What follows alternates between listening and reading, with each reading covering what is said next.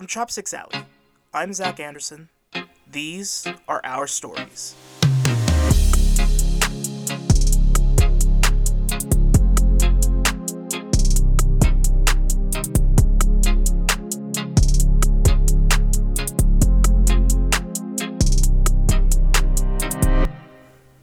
This week, we take a look at the beginnings of Asian America, how the diasporas were formed, the reasons people left their homelands, and the adversity they face in a new country. In this first episode of our series Arrivals, we will be looking at the Chinese, Japanese, and Filipinos.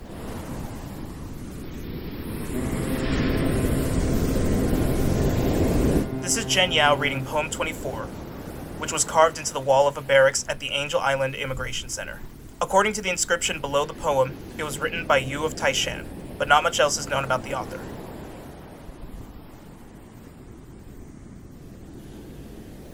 In the quiet of night, I heard faintly the whistling of wind. The forms and shadows saddened me. Upon seeing the landscape, I composed a poem. The floating clouds, the fog, darken the sky. The moon shines faintly as the insects chirp. Grief and bitterness entwined are heaven sent. The sad person sits alone, leaning by a window.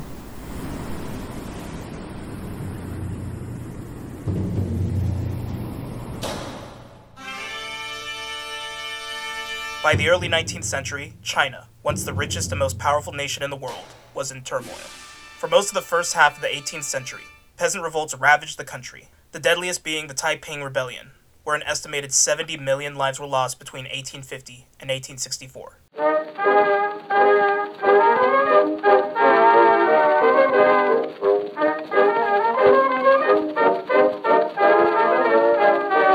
As a result of an unquenchable thirst for tea, the British East India Company began trading opium in China, sparking a nationwide epidemic of addiction. At its peak, the company was importing more than 1,400 tons of opium a year. When the Qing dynasty banned the opium trade, a British and French expedition invaded China, triggering the First Opium War.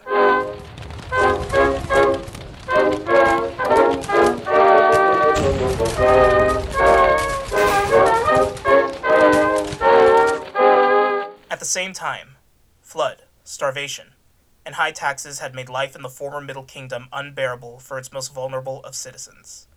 Between 1840 and 1900, two and a half million Chinese, mostly peasants from the Pearl River Delta, left their homes to find opportunity elsewhere.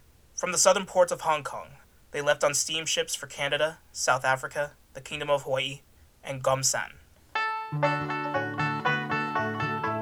In 1848, gold was discovered on the banks of the American River in California, and the world rushed in. In the Black Ball line, I served my time with, a hoodah, with a hoodah. In a full rig ship and in her prime, with a hoodah, hoodah day. So blow, boys, blow for California. There's plenty of gold, so I've been told, on the banks of the Sacramento. In the hearts and minds of the first Chinese immigrants, California was not only a land of riches, but also unlimited opportunity. In addition to rumors of Gumsan, or Gold Mountain, rumors of rich Americans in need of labor also made its way to China. Joining the peasants in pursuit of gold were merchants who traveled to the US to set up stores that could cater to Chinese appetites and needs. These stores formed the basis for many of the Chinatowns across the country that would define the diaspora for the next 150 years.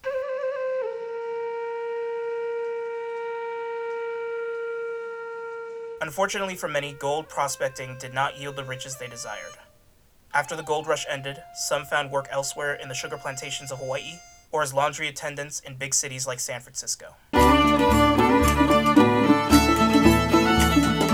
Still, others went further east to Nevada, where silver was discovered in 1858.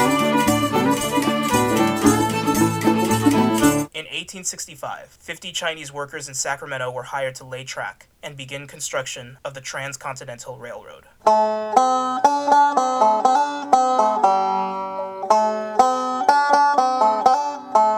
It was by no means easy work.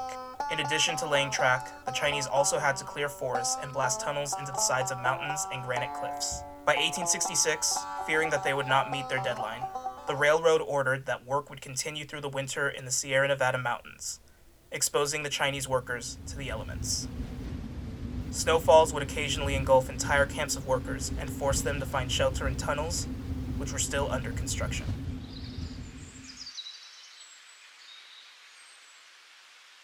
The bodies of those lost in the Sierra Nevada were found only after the arrival of spring, when the snow thawed. One foreman reported that the workers were still standing, gripping their tools, frozen. That spring, 5,000 Chinese workers went on strike to demand better wages and working conditions, but they were soon defeated after the railroad cut off their supply chain.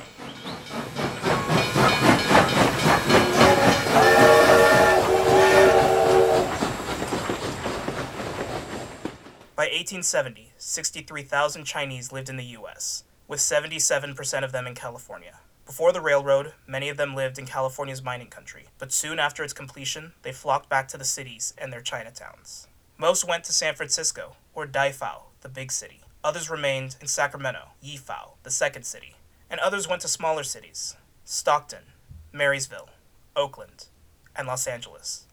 In the cities, Chinese found work in an emerging manufacturing industry, while those in the Sacramento, the San Joaquin, and Napa valleys worked clearing the land to make California the breadbasket it is known for today.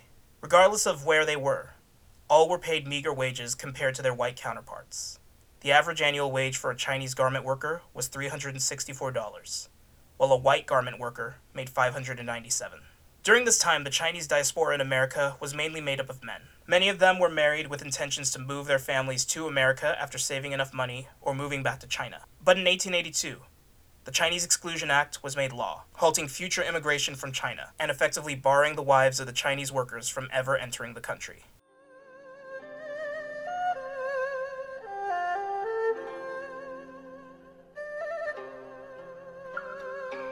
But despite the doors that closed them off from the only home they ever knew, the Chinese worked to make Chinatowns resemble home as much as possible.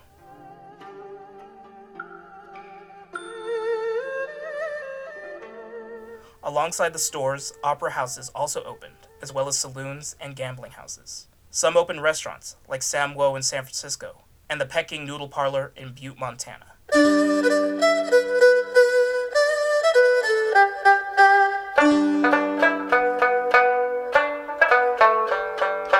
Chinese restaurants represented some of the earliest examples of fusion cuisine. White patrons would come in believing they were eating authentic food from an exotic country, when in reality, Chinese chefs had adapted recipes from home to better suit American palates. This resulted in dishes that today are mainstays of Chinese takeout chop suey, beef and broccoli, General Tso's chicken, and fortune cookies, which actually may have come from Japan with no Chinese origins whatsoever.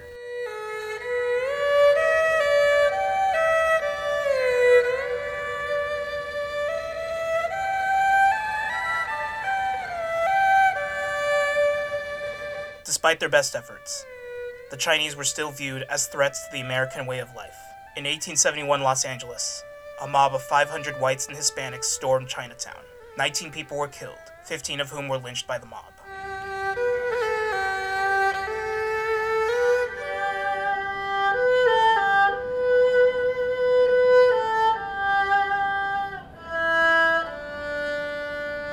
In the end, Gumsan was not real and it turned out that California was a land heavily reliant on Chinese labor that also had no intention of ever making them feel welcome.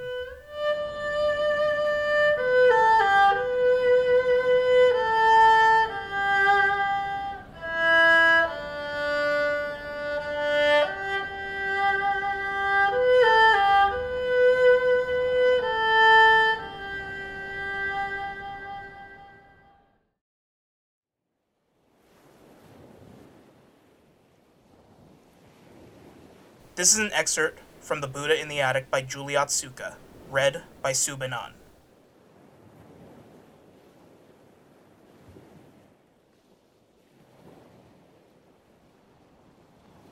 Home was a cot in one of their bunk houses at the fair ranch in Yolo. Home was a long tent beneath a leafy plum tree at Cattleman's. Home was a wooden shanty in Camp Number 7 on the Barnhart track out in Lodi. Nothing but rows of onions as far as the eye can see. Home was a bed of straw in John Lemon's barn, alongside his prize horses and cows. Home was a corner of the wash house at Stockton's Cannery Ranch. Home was a bunk in a rusty boxcar in Lompoc. Home was an old chicken coop in Willows that the Chinese had lived in before us. Home was a flea-ridden mattress in a corner of a packing shed in Dixon. Home was a bed of hay atop three apple crates beneath an apple tree in Fred Stettleman's apple orchard. Home was a spot on the floor of an abandoned schoolhouse in Marysville. Home was a patch of earth in a pear orchard in Auburn, not far from the banks of the American River, where we lay awake every evening staring up at the American stars, which looked no different from ours.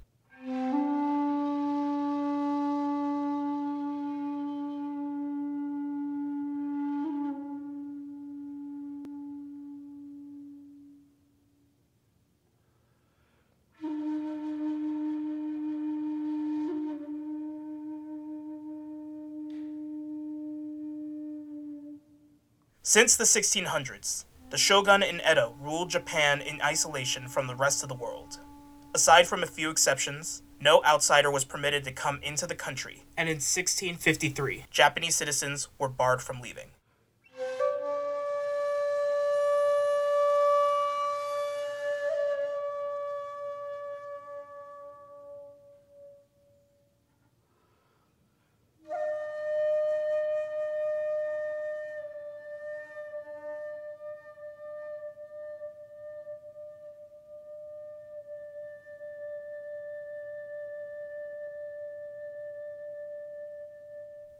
Then in 1853, the American Commodore Matthew Perry sailed into Edo Bay to intimidate the shogun into opening Japan to the world. Fifteen years later, the shogun relinquished his power to the emperor, marking the beginning of the Meiji Restoration and the rapid westernization of the land of the rising sun.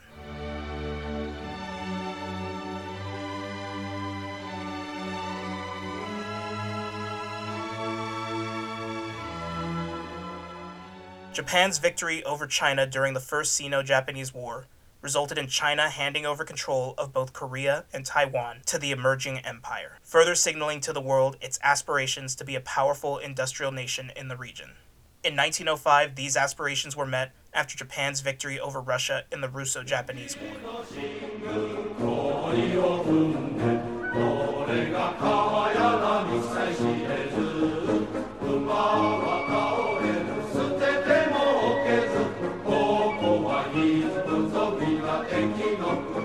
In order to pay for a large military modern enough to fight these wars, Japan instated more taxes on landowning farmers. But the Japanese government also imposed a low price for rice, which made it difficult for the farmers to both pay the taxes and support themselves. More than 300,000 people lost their lands because of this.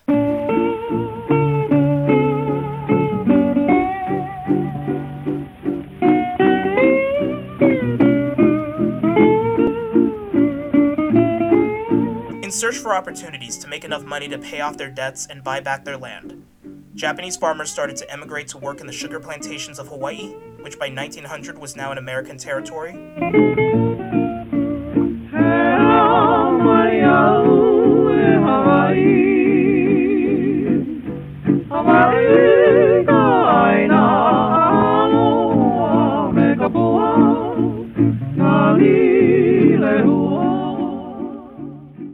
To the west coast of the United States, where labor was needed in the canneries and farms of California and Washington. Between 1885 and 1924, 380,000 Japanese immigrated to Hawaii and the U.S. mainland. Unlike the Chinese, however, they were leaving a country with a strong centralized government. Perhaps inadvertently, the Meiji Restoration made Japanese immigrants to the U.S. more educated and financially secure than the average European immigrant. Japanese law made schooling mandatory, which resulted in Japanese immigrants having higher levels of literacy than Europeans.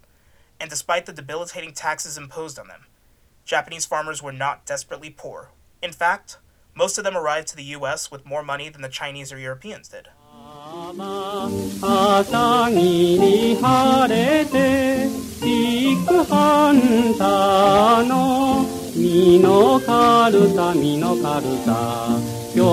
But the Japanese government also had control over who could leave. Government officials believed that the Japanese diaspora in America were representatives of their homeland, and that the so called bad reputation of Chinese immigrants caused the passage of the Chinese Exclusion Act. Those who wished to leave Japan had to first apply for permission to do so. So, despite the hundreds of thousands who did leave, there were most likely hundreds of thousands more who were denied that opportunity. Despite the government's best efforts, however, the Japanese still faced the same prejudices as the Chinese. To prevent their own exclusionary laws, the Japanese government negotiated an informal agreement with the US to limit immigration of laborers. But in this agreement, the wives and families of Japanese already in the US were allowed, resulting in another wave of immigration made up mostly of women.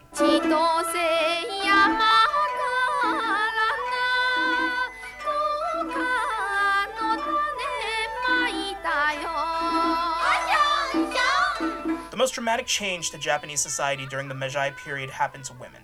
Mandatory education was provided to both girls and boys, as the emperor desired that all Japanese youth be enlightened to the ideas of the world.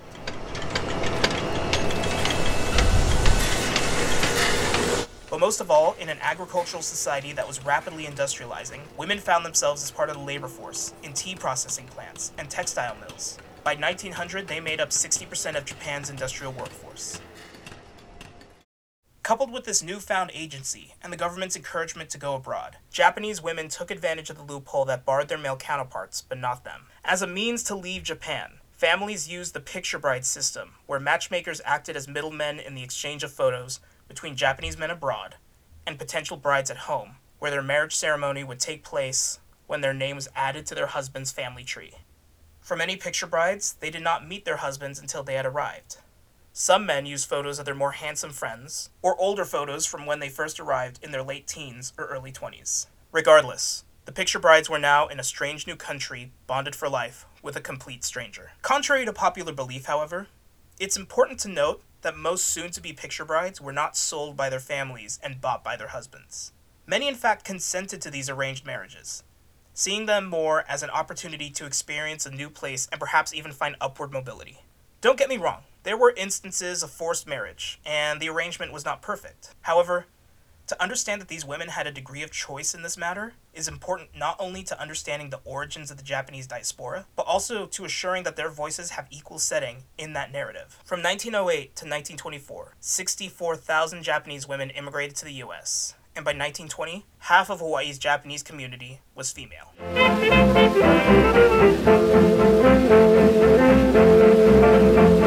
Prejudice kept skilled workers from continuing their trade in America, and many turned to service jobs or migrant work in the fields and canneries. But those who had come to America with money, or had married a woman with a large dowry, were able to open their own businesses as farmers or as hoteliers or other enterprises in the cities, the predecessors of the little Tokyos and Japantowns.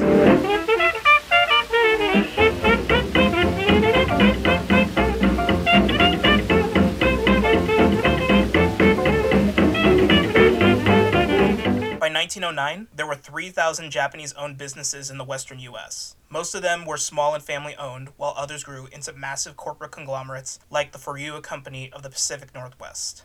Founded by Masajiro Furuya, it started off as a small tailor shop in Seattle and soon became a multi branch department store as well as a post office and bank. Furuya was the most prominent businessman in Seattle until the Great Depression.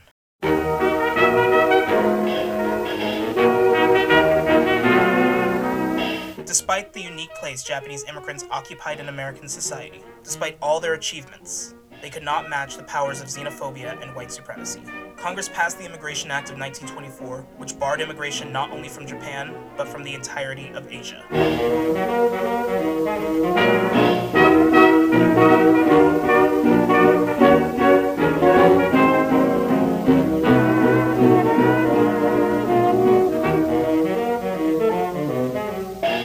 For cheap labor persisted. The railroad and the invention of the refrigerated car had opened West Coast food producers to the growing markets of the East Coast. White labor was fleeing to cities to find work in factories. With the country's steady source of laborers officially cut off, They looked elsewhere to territory acquired by victory during the Spanish American War.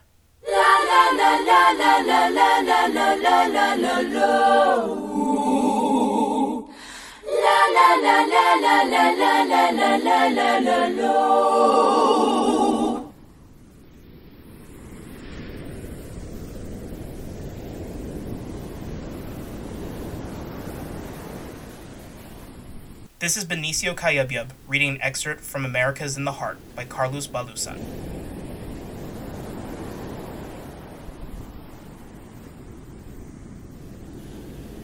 My first sight of the approaching land was an exhilarating experience. Everything seemed native and promising to me. It was like coming home after a long voyage, although as yet I had no home in this city. Everything seemed familiar and kind, the white faces of the buildings melting softly into the afternoon sun, the gray contours of the surrounding valleys that seemed to vanish in the last periphery of light. With a sudden surge of joy, I knew that I must find a home in this new land.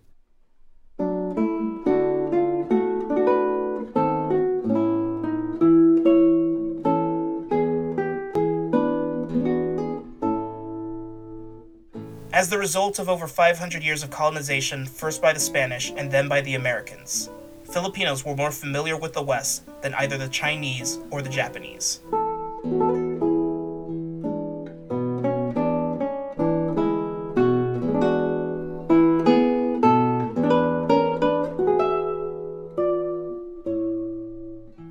US took control of the Philippines from the Spanish, they established schools to educate Filipino children from the dense cities of Manila to the rural farming villages of Mindanao.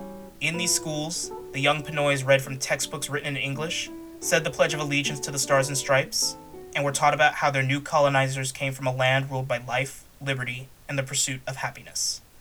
So when hard times came, it was no wonder why so many of them sought opportunity in America.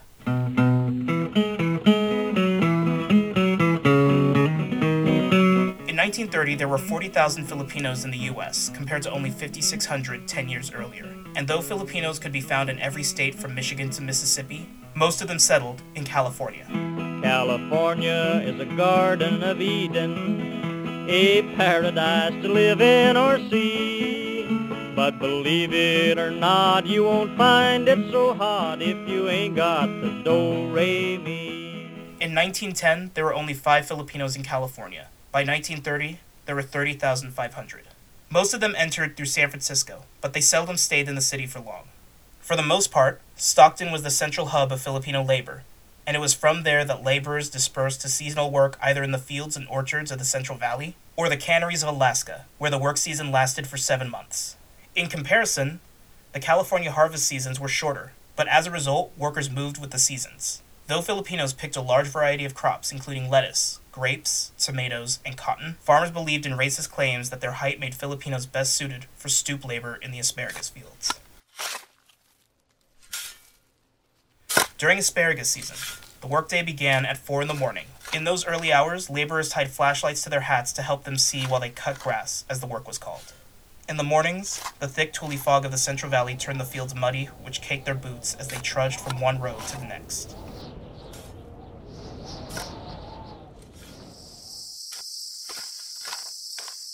When the sun came up and made the day hot, the mud turned into dust that clogged the pores of laborers and caused unbearable itching. To keep the dust out of their boots, they tied their shoelaces around their pants. But when the workday ended at 6 p.m. and the laborers returned to the work camps, there would still be an inch of dirt inside their boots. After a long day of hard work, the Filipinos waited in line to bathe themselves, one bathtub per 100 workers. At night, they slept restlessly, their bodies aching and cramping as a result of the stoop work. The majority of Filipinos coming during the 20s and 30s were young men in their teens and 20s. They had come from poor backgrounds where they might not have been making money at all. And at the same time, the consumer culture is blossoming in America with advertisements and movies displaying lavish and luxurious lifestyles. So, when the first Filipinos earned their first paychecks from migrant work, a lot of them were spending it on leisure.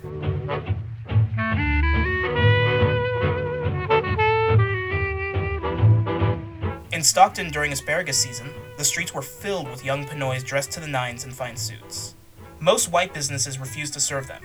so Filipinos headed to the city's Oriental Quarter, where they spent their week's pay on saloons and gambling halls.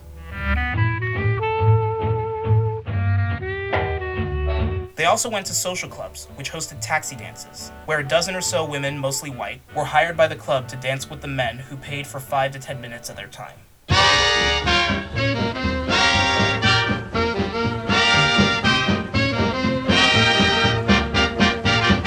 Taxi dances also revealed a unique aspect of the early Filipino diaspora. Traditional Catholic values and the fact that migrant work was not an ideal situation for families meant that Filipino women were discouraged from immigrating. In the first half of the 20th century, there were 14 men for every Filipina. One immigrant remembered that because the number of Filipino women was so scarce, they were all considered queens no matter their looks or age. Unlike the other Asians who came, Filipinos were also much more confident when it came to courting non Filipino women. Despite interracial marriage being outlawed in most states, quite a few Filipino men married white and Mexican women and started families, creating a generation of mixed children called mulattoes.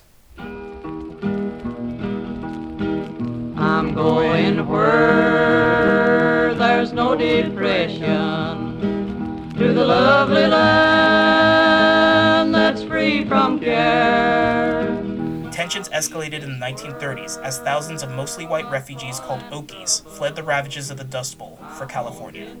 But when they arrived, they discovered that farmers preferred to hire Mexicans and Filipinos, who they made work longer hours for less pay. These two elements incited a lot of resentment among the whites, who couldn't believe that these young Filipino guys had the gall to date those they considered their women and work what they considered their jobs. Whites began to view Filipinos as a threat not only to the labor market, but to racial purity, and sought to find a way to teach them a lesson. In 1929 Watsonville, California, police arrest a Filipino teenager after seeing him with a white girl. He was released after the girl's parents had explained that he was engaged to their daughter. A local newspaper published the photo of the couple embracing with the story, which triggered a white mob to attack the town's Filipinos in what is known as the Watsonville riots.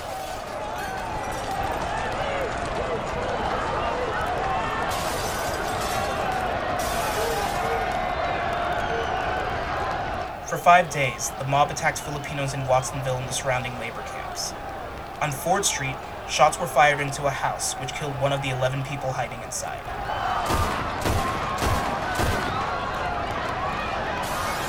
In response to the Watsonville riots, a Baltimore newspaper remarked, perhaps satirically, the Filipinos got in trouble at Watsonville because they danced better and spent their money more lavishly than their Nordic fellow farmhands, and therefore appealed more than some of the latter to the local girls.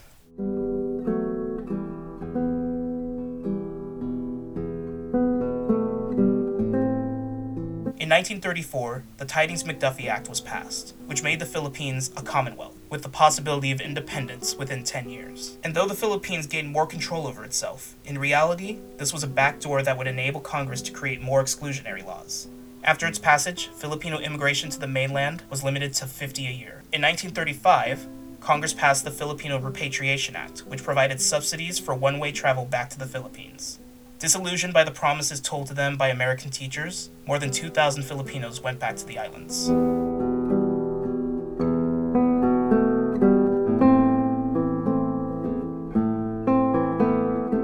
Even though tens of thousands remained in the US, the message these laws sent were pretty clear. Filipinos were not welcome in America. Fed up with their treatment, Filipino farm workers organized into unions to protect and promote their interests.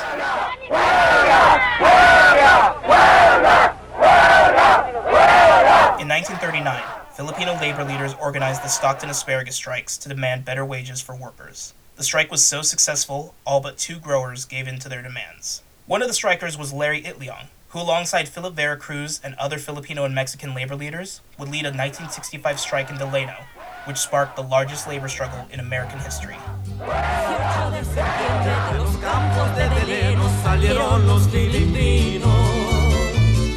Y después de dos semanas para unirse a la batalla salieron los mexicanos. Y juntos vamos cumpliendo con la marcha de la historia para liberar el pueblo. Viva la revolución, viva nuestra asociación, viva huelga en general.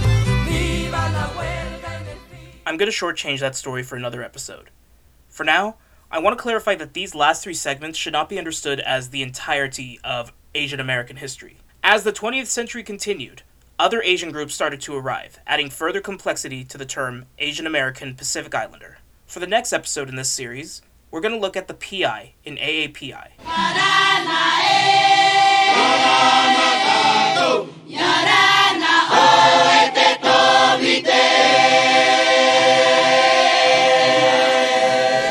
Histories of Pacific Islanders and Asian Americans are interwoven, but often the former has been severely overlooked to discuss the latter.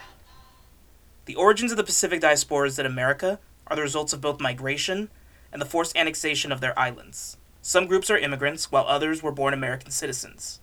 But what sets Pacific Islander history apart from Asian American history is a tradition of resistance to the destruction of their cultures. We are not American. We are not American.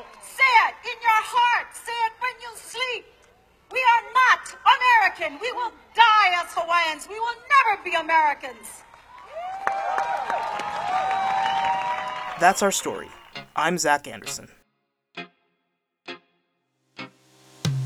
Our Stories is presented by Chopsticks Alley. For more content like this, visit our website at chopsticksalley.com. You can also check out our nonprofit website at chopsticksalleyart.org, where you can also sign up for our newsletter. Follow us on Facebook, Instagram, and Twitter at Chopsticks Alley Art and Chopsticks Alley. If you'd like to sponsor our next podcast, have a topic you'd like for us to discuss, or would like to be a part of the team, send us an email at chopsticksalley at gmail.com. Thanks for listening. I'm Zach Anderson. See you next week.